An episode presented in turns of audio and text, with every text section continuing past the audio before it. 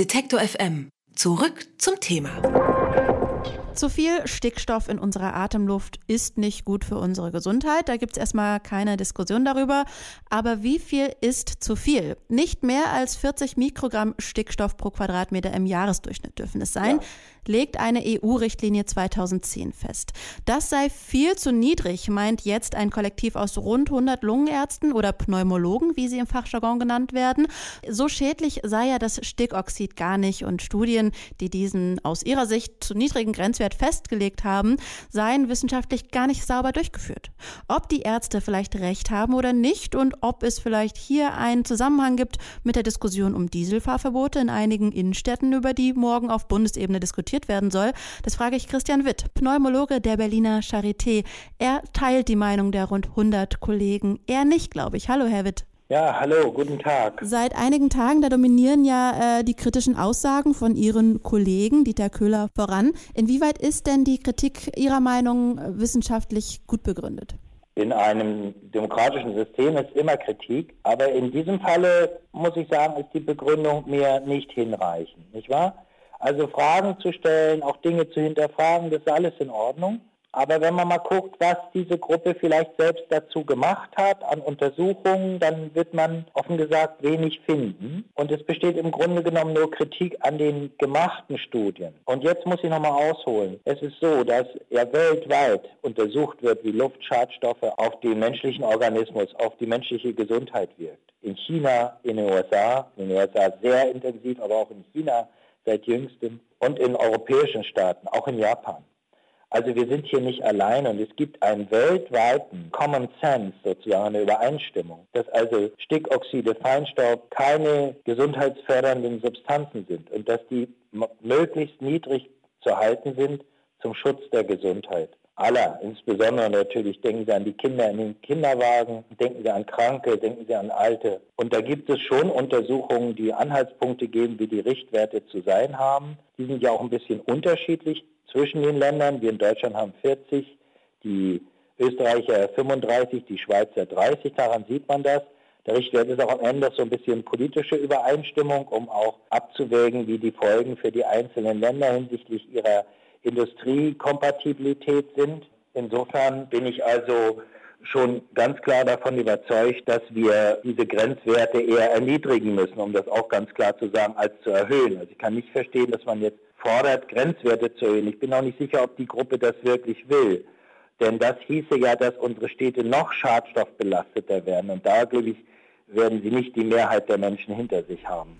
Ja, aber deren Argumentation ähm, spielt ja eigentlich in eine Richtung, dass die Schadstoffbelastung bisher ähm, überhaupt kein Problem sei und man deswegen eben diesen Grenzwert ähm, hochstufen sollen könnte. Ähm, mhm. Was vermuten Sie dann da bei Ihren Kollegen für eine Motivation hinter dieser jetzt so kurz vor diesen weiteren Dieselfahrverbotsdiskussionen erscheinenden ähm, Kritik? Also nochmal, ich kann ja nur bei der Sache bleiben. Ich möchte auch nichts spekulieren, nicht wahr? Also die Sache ist ja ganz klar. Die Schadstoffbelastung ist sehr hoch in Deutschland. Wir sind ja auch in der Kritik der Europäischen Union. Und wenn mir Wissenschaftler und Ärzte vorlegen können, dass sie Untersuchungen haben, dass der, Schad, dass der Grenzwert von 40 Mikrogramm äh, schon im Sommer im gesunden Bereich angesiedelt ist, dann folgen wir dem auch gerne. Aber da gibt es keine Untersuchungen, sondern das ist mehr oder weniger jetzt so gesagt, möchte ich euphemistisch sagen, äh, formulieren. Und das wird jetzt so hingenommen, als ob das eine gleichwertige Position sei, verglichen mit der weltweit herrschenden Position, die, die auf diesem Gebiet da ist. Welche Form der äh, Forschung würden Sie vorschlagen, um dieser Debatte eben äh, mehr Grund oder mehr äh, Fundament zu geben? Also da bedanke ich mich wirklich mal für Ihre, für Ihre Frage. Ja? weil das ist eine gute Frage für die Zukunft. Ne? Also wenn man wie so, wenn man nach vorne guckt. Ich denke, dass diese Studien, die ja gemacht worden sind, sind sehr komplexe Studien. Das ist sozusagen so moderne, neue Medizin. Und ich denke auch, dass so manch älterer Kollege vielleicht ein bisschen Verständnisschwierigkeiten hat damit. Deswegen ist zu fordern, dass wir so translational, das heißt, dass wir das übersetzen, auch bis in die klinische Praxis, dass wir zum Beispiel auch Studien anstoßen und da mache ich auch was, auch in Stuttgart, wo die Hotspots sind, dass man zum Beispiel guckt, wie Patienten reagieren. Da gibt es auch schon US-Studien als Vorbilder, wie Patienten reagieren, zum Beispiel Schwerkranke, auf die Schadstoffbelastung. Sogenannte klinische Forschung, die also sich ganz fokussiert der Schadstoffbelastung widmen. Also, also über das Epidemiologische hinaus. Das könnte ein Weg sein, dafür stehe ich, da setze ich mich für ein. Ich mache ja auch schon was. Da braucht man aber sicherlich, um andere Erkenntnisse oder mehr Erkenntnisse zu gewinnen, auch mehr Förderung zu, nicht mit denen, die wir im Moment haben, wobei sich die Stuttgarter Landesregierung dafür einsetzt. Also klare Antwort, klinische Forschung auf diesem Gebiet der Air Pollution, also der Schadstoffbelastung der Luft, insbesondere an den Hotspots und den Innenstädten. Und dann kann man sich ja nochmal zusammensetzen und äh, die gegebenen neuen Ergebnisse vielleicht. Ja, aber eins möchte ich hier nochmal sagen. Ja. Bloß nicht die Grenzwerte hochsetzen. Okay. Also das wäre ja unverantwortlich, finde ich, für die Bewohner hier. Wir haben schon hohe Grenzwerte, gerade in Berlin. Also Leute, die da an den Hotspots wohnen, sind so belastet. Und wenn sie das jetzt noch hochsetzen, dann weiß ich nicht, wohin das führen soll. Also ich appelliere wirklich an die Verantwortung aller Akteure, die da auf dem Weg sind, nochmal nochmal nachzudenken, das wäre nicht verantwortbar. Wir sind in Deutschland schon hoch, weil wir hier diese Autoindustrie haben, die sehr viel Einfluss hat politisch. Nach meiner Meinung müssten wir weiter runtergehen in der Zukunft, um die Leute zu schützen, nicht um jemandem zu schaden, sondern die Menschen und deren Gesundheit. Und es hat natürlich Auswirkungen, nicht wahr? Wir wissen ja, dass es in bestimmter Weise auch bei Kranken die Krankheit befördern kann und äh, auch mehrere Äußerungen schon zugemacht. Das wissen wir ja auch. Und deswegen sind die auch so betroffen. Zum Beispiel Asthmatiker, die können sie ja nicht in die größte Schadstoffbelastungsecke schicken. Die husten dann oder, oder werden noch mehr krank.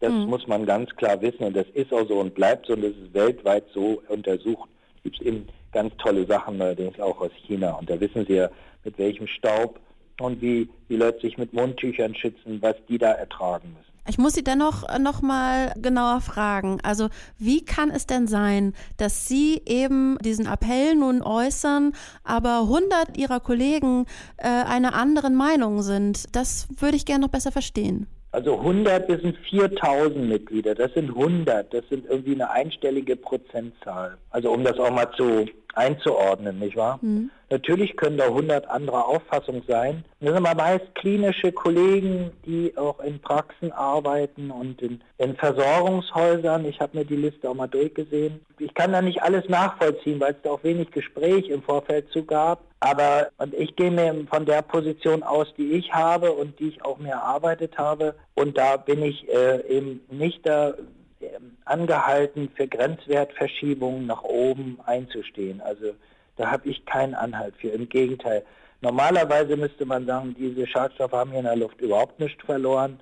Wenn man an seine Kinder und Enkel denkt, ja, wir haben nichts, da gibt es auch den schönen Begriff der Enkeltauglichkeit. Die werden uns später vorhalten, dass wir ihnen das so belastet übergeben. Also ich werde mich dafür einsetzen, dass die Belastung geringer wird und Grenzwerte eben auch, wenn wir das weiter begründen können, sinken müssen, so wie auch in anderen Ländern schon. Über die Grenzwerte von Stickoxid in unserer Atemluft habe ich mit Christian Witt von der Berliner Charité gesprochen. Ich danke Ihnen vielmals Vielen für das Dank. Gespräch. Gerne, danke. Tschüss. Detektor FM gibt es übrigens auch als Radio für den ganzen Tag. Wir machen mutiges und unaufgeregtes Radio im Netz. Denn Radio kann mehr sein als Hits, Hits, Hits. Mehr Infos gibt's auf Detektor FM.